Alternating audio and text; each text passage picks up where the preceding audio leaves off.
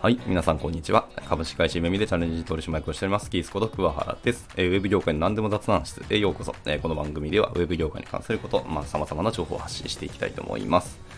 えー、ご無沙汰しております。実にもう半年ですかね。空いてしまったんですけど、まあ、あのー、もう言い訳ですけど、本当に仕事が忙しくですね。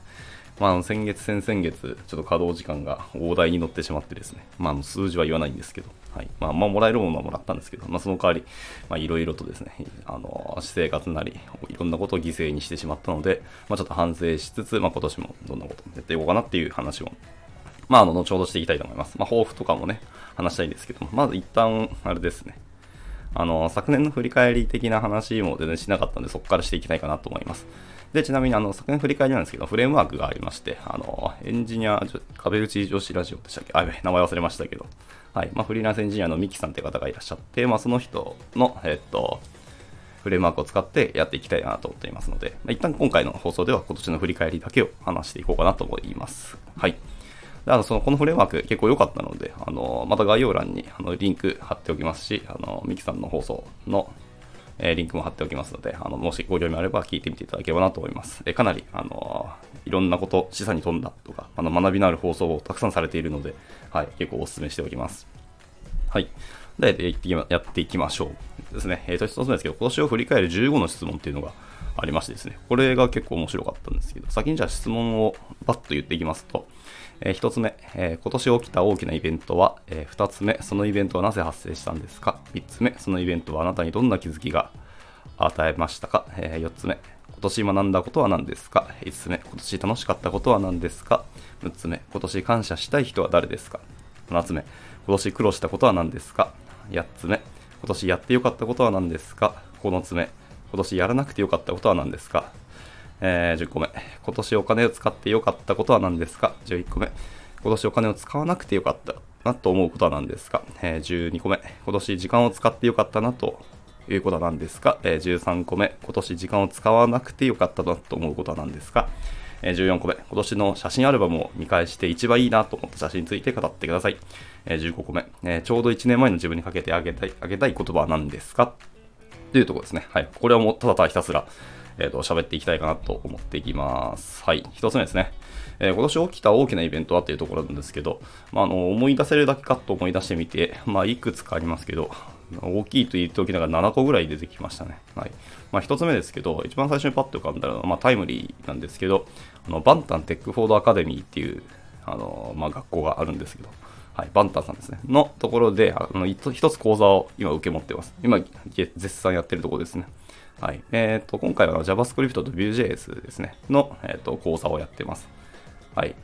まあ、なかなか難しいんですけどね、これが。やっぱ人に物を教えるってすごく難しいし、あの初心者、初学者の方にどうやって分かりやすく、どこまで教えて、どれぐらいの成長を見るかっていうの、いや、本当大変だなと思っているので、あの、やっぱり教壇に立たれてる方って、すごく、あの、なんですかね、価値のあると言いますか、とても素晴らしいお仕事をされてるなってことをやっぱり身に染みたなっていうのがありますね。はい。で、二つ目です。えっ、ー、と、二つ目はですね、えっ、ー、と、今現在お付き合いしている彼女を、えっ、ー、と、私の親父にですね、会わせたんですね。はい。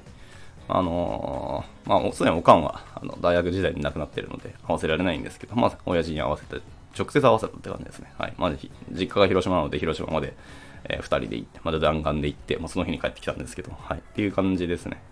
はい。まあ、一応、あのー、席は入れる予定にはもうなっていて、はい、まあ、一緒に人生歩んでいこうという感じですので、まあ、今年その辺も進めていこうなというところです。はい。え3つ目ですね。3つ目は、あの、まあ、社内の、あれ、なんつうの、ポッドキャストですけど、夢トークっていう あの、ポッドキャストがあります。はい。これアンカー FM でやってるんですけど、はい。ちょっとこちらもなかなか進められてなくてですね、もうすぐ第2回をあのアップロードするので、はい、もしご興味あれば聞いてみていただければなと思いますが、はい、あのラジオ放送やっぱ僕大好きなので、で社内でそれもあのプロジェクト的にやっていいって言われた時はもう本当嬉しかったですね。はい、やりたいことの一つに近かったので、ん？近かった？いやいや、なので、はい。まあ、これを今後もあの継続していきたいと思います。はい。ですね。えー、で、4つ目ですけど、4つ目は、あの、まあ、忙しかった大きな理由の一つに、あの、怒涛の採用イベントラッシュですね。はい。あの弊社、去年からもあの採用強化をどんどん進めていてあの、しっかり投資もしてるわけなんですけども、はいまあ、逆求人イベントに結構参加をしてたんですね。ただ逆求人イベントって、あの、やっぱり学生さんって土日にしか時間がないんですよ。やっぱ平日はもちろん学業がありますし、あのいろんなインターンとか参加されてる方もいらっしゃいますし、まあ、そういう就職活動いろんなことやられてるかもしれないですけど、なので、集まってこう何か合同のイベントやるとかっていうのは、やはり土日にしか時間が取れないんですよね。はい、なので、まあ、土日にそういう採用イベントに参加したんですけど、まあ、基本的に積極的に参加しようと思って、ほぼほぼ全部参加してたら、あの土日もほぼ時間がなくてないというか、あの僕個人のプライベートの時間がなくなってしまってですね。まあそんな感じで、まあ平日は仕事があるし、土日、まああの採用イベントも仕事なんですけどね、っていう感じで、はい、あのもう11月、12月はひたすら仕事、採用、仕事、採用みたいな感じで、あの走り抜けてきたって感じですので、あのまあ、この幸せもうちょっとね、あのしっかり分散をして、まあ、いろんな人に頼りつつ、まあ、進めていこうかなっていうところでした。はいまあ、一応、あの効果はしっかり出てるらしくてですね、あの数字も出てるってことだったので、まあ、良かったなと思います。はい。感じです。まあ、余談ですけど、まあ、それの特別ボーナスも実はいただいてたっていう余談はありますね。はい。なんです。で、5つ目ですね。えっ、ー、と、5つ目はの CTO 協会の法人会になったところですね。はい。あのこれ僕のミスといいますか、あの申請、なんだっけ、個人会員で最初登録したんですけど、普通にあの会社で、あの、ブロードメンバーに言ったら、え、とっくに法人会員だと思ってたって言われたんで、はい、まあ、なるほどということで、あの、急遽、あの、申請し直して、年会費、何本でしたっけ ?30 万でしたっけ？なんか、お金払ったら、あの、法人会員になれるんですけど、ただ法人会員限定のイベントに参加することで、あの、よりなんですか、経営的な話もそうですし、未来の話もそうですし、あとは、あの、まあ、いろんなパイプが作れたってのは結構やっぱ大きいなと思ってます。まあ、そういう大きな企業さんとか、あのエンタープライズとか、あの名だたる企業さんに、あの、今、夢見の名前をこう発信できる場があるっていうのは結構大きいなと思ってるので、はい、まあ、草の活動的な感じにはなるかもしれないですけど、まあ、今後、夢見さんというにお仕事を任せようかなっていうふうに、こう、言っていただく機会をこう作れたのは良かったなと思いますし、まあ、今後もこの法人会を継続するとは思うので、はい、そこのあの人脈からまたプロジェクトなり、まあ、なんか面白いことになり、結構あの発展させていきたいなとは思っておりますね。はい、えー、続いてですね。続いては、あのー、なんだっけ。株式会社サポーターズさんが主催するあのギークプロジェクトっていうのがあるんですけど、それのギーク10っていうイベントですね、に参加したことです。はい、ギークプロジェクトはギーク、なんだっけ、コンプ、じゃあギークキャンプと、えっ、ー、と、ギーク10とギーク祭っていっぱいあるんですけど、3つ、大きなやつで3つあるんですけど、それに、えっ、ー、と、すべて耳あの、スポンサードで、お金を払ってあの参加しているんですけども、はい。でその中の一つ、ギーク10ですね、に参加しました。はい。まあ、これは、あの、いわゆる、学生さんの、あの、プロダクトを、こっちが評価をして、あの、なんか優勝者を決めようっていう、そういうイベントなんですけど、まあ、長大なハッカソンみたいな感じですね。はい。実に、イベント開始から、あと5ヶ月ですかね、あの、参加して、やっと終わったという感じなんですけど、まあ、すごく面白かったですし、まあ、の運営スタッフさんの方が準備とか考えたらもう本当に5ヶ月とか1年近くですかね、わかんないですけど、あの、時間をかけて練られて運営をされてきたっていう感じですごかったなと思います。ただ、学生さんのそのあのバイタリティとか、あの、ポテンシャルとか、あとはそうですね、もうすでに持っているスキル能力の高さとか、もうびっくりしましたね。最近の学生さんってこんなレベル高いのかっていうのをこう、まあ、毎年言ってるんですけど、毎年それが更新される感じですね。もう驚きの連続すぎてですね。いや、ほんと日本の未来って全然明るいぞっていうふうに感じたイベントでした。はい。あの、まあ、参加したチームが何でしたっけ？百何十チームとかあるんでしたっけ、まあ、人数が何百何十人かもうちょっとどっちか忘れてしまいましたけど、まあ、本当にそんだけのあの数の学生さんが参加してみんながそれぞれのテーマで自分たちのプロダクトをこんな感じで作ったよっていうのをアピールプレゼンをしてもらってでそれを僕らは見るんですけどもう本当にエネルギーにあふれたしあのセンスとあのいろんな工夫とか技術とかに含まれてていやもうこの人たちでプロジェクトやったら全然あの仕事もうすでに仕事できるんじゃないかって思うぐらいの学生さんも結構いらっしゃったので、はい。まあ、これはこれでいい情報だなと思いますが、まあ、あの各企業、あれですね、あの採用争奪戦が始まっているので、なかなかちょっと弊社も頑張っていかなければなと思いますけど、はい。まあ、そういう大きなイベントです。ごく印象的だったので、まあ、ちょっとピックアップしました。で、ラストですね、えー、ラストですけども、あのずっと、あのコーチングですね、あの僕、受けてるんですけど、あの CTI のコーチング、えー、なんだっけ、コアコースの応用コース今受けてるんですけども、はい。その中で、えー、っとですね、あのー、僕は、なんだっけ、バランスコースか。今、バランスコースの受けてて、まあ、今、次、もう、次なんだっけ。ちょっともうコース名もた忘れたわ。もう最近物忘れ激しくて怖いんですけど、はい、まあ、次のコースちょっと今、諸事情でちょっとずっとストップしてるんですけど、そのバランスコースで参加した時にですね、僕まさかですけど、こんな人前で大号泣してしまったんですよね。ちょっとびっくりしました、僕自身も。はい。っていう感じですね。まあ、その、あることがあって、あの、号泣したんですけど、まあ、その理由っていうのは、まあ、その次の、あれですね、質問があるので、そこで話そうと思います。はい。っていう感じで、なかなか、こんな、なんですか、30超えて、大の大人が大号泣を、しかも人前でするなんて、そうそうないんですけどね。はい。っていうことがあったんですよね。まあ、あの、嬉しい方の涙です、もちろん。はい。っていうのがですね。はい。以上7個かな？を今年起きた大きな、自分の中で起きたイベントでした。えー、では2つ目ですけど、はいまあ、そのイベントがなぜ発生したんですかっていうところですね。他はもうなんかサクサクいこうと思いますが、えー、一つ目のそのバンタンテコードアカデミーはですね、あの社内であの別のデザイン系の方であの講座を持ってるメンバーがいらっしゃいまして、まあ、そこからですね、あのつてがあって、あの何ですか、プログラミングも教えてくれる人いないかですかっていうふうにお話があったらしくて、まあ、そこからあの面白そうだなって手を挙げて、たらもうトントン拍子で決まったっていう感じです。はい。で、次ですね、えーと、彼女を親に合わせたっていうとこ、まあ、親父に合わせたのもこれも当たり前ですけど、流れですね。まあ、ちょっと自分が仕事忙しすぎて、むしろ遅くなりすぎたんで、本当はもっと早めに合わせたかったなとはありますね。はい。で、3つ目ですけど、3つ目のその夢トークっていう社内のあのラジオほど、ポッドキャストですか。配信は、まあこれもそうですね。もともとなんか代表からあの総務メンバーになんかそういうのやってくれっていう風な依頼があったらしくてですね。はい。で、そこから、あの、その総務メンバーがあの配信とか全然わからんっていうので、あの、まあ、スタンド FM やってる僕になんか白羽の矢が、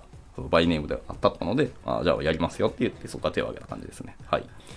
で、4つ目です。まず、その採用イベントラッシュですね、次は。はい。これも、あれですね。まあなんか、あの白羽の矢が立ちました。まあ、基本人前で喋るの好きですし、あの採用系の仕事も結構自分から手を挙げてやってたっていうのももちろんあったので、まあそこから、まあ、お声がけいただいたんだろうなとは思いますけど、はいはいはい、そんな感じです。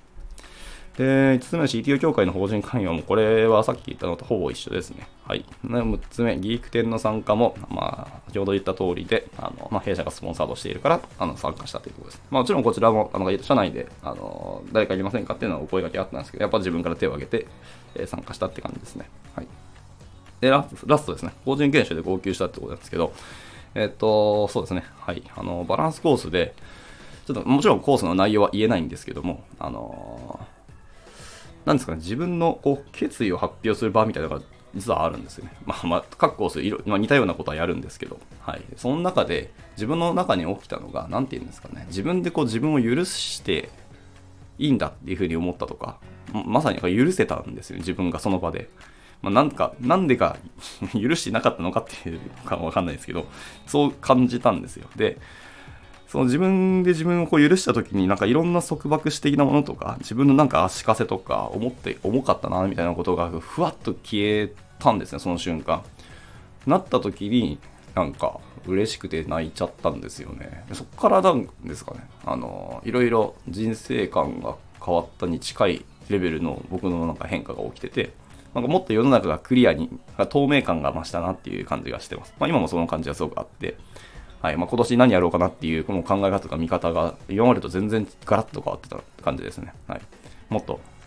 自分の人生を生きようかなっていうふうにより強く感じた感じですね。はい。っていうので、はい、あの、コーチングって結構僕いいと思ってて、あの、そのパーソナルコーチングですけど、僕がやってるのは、はい。もしなんか自分の中でもやってるものとか、なんか変わら、変わらないな、けどなんか変えたいなっていう人がいらっしゃいましたら、ぜひあの、コーチングの門を叩いていただければと思います。はいまあ、僕もまだあのちゃんと学んだプロではないですけど、まあ、軽く触り程度でよければ、僕もうちはコーチング学んでるので、あのやることはできますので、はい、お声がけいただければと思いますし、あのちゃんとプロとしてあのやってる方のあの研修を受けたいなっていうことをいらっしゃるあのつなぎますので、お声がけいただければなと思います。はいで続いてですね、え今のが2つ目の質問でした。えー、3つ目の質問、これ長いな。今回の放送すいません。長くなると思います。はい。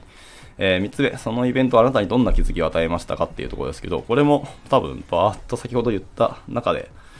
あのー、ちょっと重複するかもしれないですけど、まあ、軽く言っていきますと、えっ、ー、と、まず一つね、あのバンタンテクコードアカデミーの講座を持ったところですけど、まあ、あの、やはりですね、成長する人って、やっぱちゃんと自分から自発的に動いてる人だっていうのは、やっぱそれに尽きると本気で思いました。しっかりこう質問してくる人とか、あのしっかり手を動かした上で、こう、何か投げかけてくる人っていうのは、あやっぱちゃんと伸びてるなっていうのはすごくわかりますし、まあ、あのプログラミングって、あの格言の一つにあの習うより慣れろっていう言葉があるんですね。やっぱ教わったところでやっぱ自分でしっかり手を貸さないと自分の身にならないんですよね。はい、なので、まあ、その量とか質がその人の成長と本当に直結するので、やってない人はやっぱり伸びたいなっていうことをつくづく思いました。話聞いて、ふん、なるほどとか、こんなものあるんだねってこう理解するのはあの全然あるんですけど、まあ、そういうふうに分かりやすかったり、すぐに自分の中でこう落とし込めるものってすぐに抜けていくんですよ。結構面白いことに。やはりこう悩んだ末に自分で掴んだっていう知識とかスキルっていうのはなかなか自分の中からこうそんなすぐにパッと消えないんですよね。はい。まあ、外からパッと与えられたものはパッと捨てられるっていうことがあるので、しっかりあの自分で掴むっていうのが結構重要だなと思いました。はい。聞くだけじゃやっぱり力つかないよという感じですね。はい。えー、2つ目です。えー、っと、まあ、親に合わせたのはなんかそんなに、なんですかね。なんか気づきは特になかったかな。はい。けど、まあ、なんだかんだ嬉しかったなっていう感じは正直あって、親に合わせた時に。まあ、結構楽しい会話で、まあ、1時間一瞬で終わってしまったんですけど。なので、あのまあ、僕やっぱり結婚したかったなっていうふうにちょっと感じましたね。はいまあ、結婚自体に価値を感じているのか、あまあ、この先のあの人生にまたちょっとワクワクが浮かぶのか、いろいろありますけどもね。はい。っていうぐらいでした。はい、3つ目ですね。3つ目、えー、夢トークスタートですけど、その夢トークラジオのところ、あこれは、やっぱ自分のこうやりたい仕事が見えたきっかけに正直なっていて、やっぱり何か発信するってことをちゃんと本職としてやっていきたいのかなっていうふうに思っていました。まあ、それぐらいの気づきですかね。はい。えで、4つ目です。えっ、ー、と、採用イベントの話ですけど、まあ、ここで気づいたことっていうのは何でしょうね。やはりあの、僕の経験値とかって、やはりま 学生さんと比較したら、あの、もうほぼ倍ぐらいの年齢なので、それはもちろん学生よりも見てるもの、知ってるものっていうのは多いわけなんですよ。ただ、あ、あの、プログラミングとかそういうスキルに関して下手したら僕よりもレベル高いなっていう学生さん結構いらっしゃるんですよね。はい。なんですけど、やはり僕の方があの長く生きてる分だけの、まあ、長が、一律の長があるので、あの、学生さんにお話、いろんな話して、しましたし、なんか持って帰ってほしいなっていうものをたくさん渡してきたつもりではあるんですけど、まあちょっと悪い言い方をすると、やはり学生にマウント取ってるだけなんじゃないかなってすごく痛感をしている、痛感というか反省をしているところですね。もちろん学生さんからいい話聞きましたとか、あすごく参考になりましたとか、そんなの全然知らなかったんで、こうどうもありがたかったですって結構いただいてるんですけど、なんですかね、僕の中ではそれがな嬉しいんですけど、なんか納得しないと言いますか。結局僕自身は何も力を別は持ってないですし、ただ単に長く生きたものを渡してるだけに尽きるので、本当に学生さんがその時に、もうその場でも何か成長するというか、この人生においてどういうことがあるかみたいなところにまでのプレゼントをできているかっていうと、なんかそういうことはないなっていうのがあるので、なんですか、もうちょっと、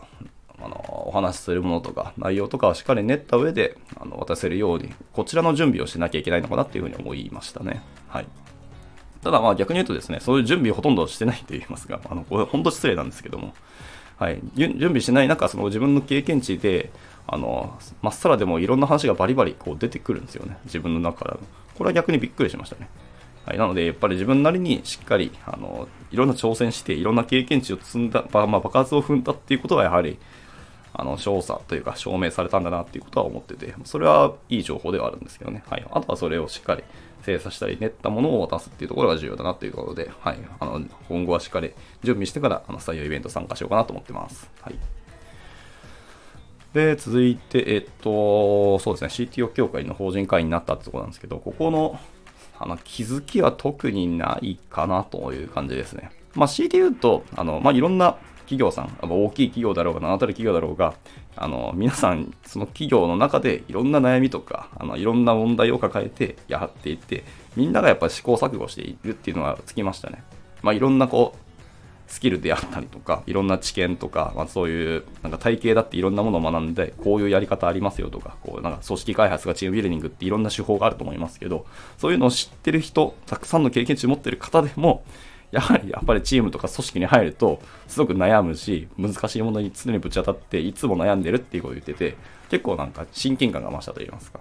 か僕が今悩んでるちっぽけかなと思ったら、いろんな会社会社さんの CTO の方とか VPOE の方も、そういうちっぽけなんだけど、コアな問題に結構悩んでるっていうのがあって、はい、みんな一緒に悩んでるっていうのをこう話せて、いろんな、あの相談し合える関係っていうのがこう、教会にあるっていうのは結構面白いなと思いましたし、その本当に教会があるっていうのがあのありがたいなっていうふうに感じましたね。はい。で続いて、えーっと、まあ、ギーク店参加ですけど、ここはもうなんかひたすら言い倒したので、特にもうこれ以上話すことはないですけど、まあ、えーっとですね、まあ、いろんな企業さんがどうあの魅力付けするかっていうのは、あのまあ、各企業さん当たり前ですけど、あの人事部がちゃんといて、あのすごい戦略を練った上でこうあのプレゼンをしたりとか、アピールしたりとか、アトラクトをしてるわけなんですけど、あのやっぱり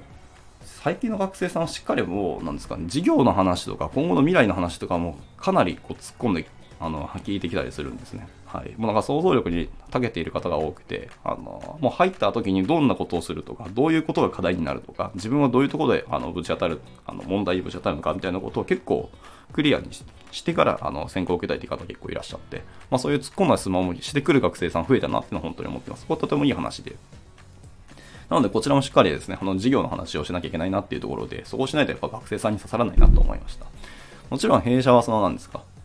働きやすい環境ではあると。まあ、安いっていうところちょっと難しいですね。働くためのいろんな制度があったり、あのいろんな文化があって、まあ、他の企業さんにはないような制度がたくさんあって、まあ、そういうところで魅力付けはできるんですけど、そういうなんかインパクト勝負では全然勝ってると思います。思いっきり勝てると思うし、福利厚生では全然あの一流企業さんともあのため張れるとは思ってます。が、ぱそこだけだと、やっぱり学生さんには刺さらないんですよね。事業の話とか、この、この会社にいることで自分の自己実現がどこまでできるかっていうところをしっかりやっていかなきゃいけないなっていうので、はい。まあ、やっぱり弊社はですね、やっぱ事業会社ではなく、はい。まあ、サービスを持っている会社ではないので、そこですでにもう劣劣等感といいますか、あの、マイナス要素があるんですね。やはりこう、競争パートナーって、やっぱり、何ですか、歌ってますよ。弊社はその競争パートナーのリーディングカンパニーっていうのを歌ってずっとお仕事をしているんですけども、まあ、学生さんからすると結局受託だよねって話になって、で受託っていうとこう常駐したりとか、なんかすごいサービス残業したりとかっていう、昔ながらのイメージがすごく強いし、あれがなんか根強いらしいですね、本当に。結構聞いてくる学生さん結構多いので、そうじゃないよってこう言ってますけど、まあ、それ以上に、なんですかね。働く仕事をする事業の方の面でもあの魅力づけをどうしていくかっていうことを今後しっかり考えてアピールポイントとかプレゼンの内容を変えていかないと、はるかこの採用を加速させるっていうところ、ブーストはしないなというふうに、すごくあの反省をしたとか痛感をしたのが、この昨年の採用イベントだったので、ここを今後しっかり考えていきたいなと思っています。はい。ところですね。はい。で、ラストです。ラスト、そのコーチング検証で気づいたこと。えっ、と、そこから、そうですね、気づいたことなんですけど、はいまあ、さっきも言った通りですけど、僕はやっぱなんか自分で自分をこう縛ったり制約、制限することが結構多かったなっていうことで、はい、まあ、なんでしょう。あの長男だったからっていうのが結構根源的な理由だと思ってて、まあ、いろんなことを我慢しなさいっていうふうに言われて育ってるんですよね。あの特に僕長男で、下に妹2人なので、あの親父を除くと家族の中で男って僕1人なので、僕がやっぱり結構頼られると言いますか、いろんな、まあ、力仕事もそうですし、あの守るべきだろうみたいなこと結構言われて育って、うん、まあそうなんだなと思いながらずっと生きてきたんですけど、まあ、その辺のなんか原体験があって、自分をこう律したり自分を抑えて他者のため他者のことを優先するっていう風になんとなく思ってる節がやっぱあったんですけどもうちょっとこうわがままになっていいと言いますか？そう自分を出して自分を優先していいよっていう風にあの感じたっていうところですかね。はい。はい、そんなところでした。そういうのが僕の気づきで、はい、まあその動きにくく、自分で自分を動きにくくしてたってことが、あの、気づけたのが結構大きかったのかなと思います。あの、頭で分かってても、やっぱり納得する、腑に落ちるっていう結構別の話じゃないですか。その、そのまさにそのコーチングで僕はこの腑に落ちたっていう感じがしたので、なんかまさに解放されたなっていうふうに感じましたね。というところです。はい。はい、もうこの時点で 20分喋ってますね。えー、残りまだあの質問が、えー、っと、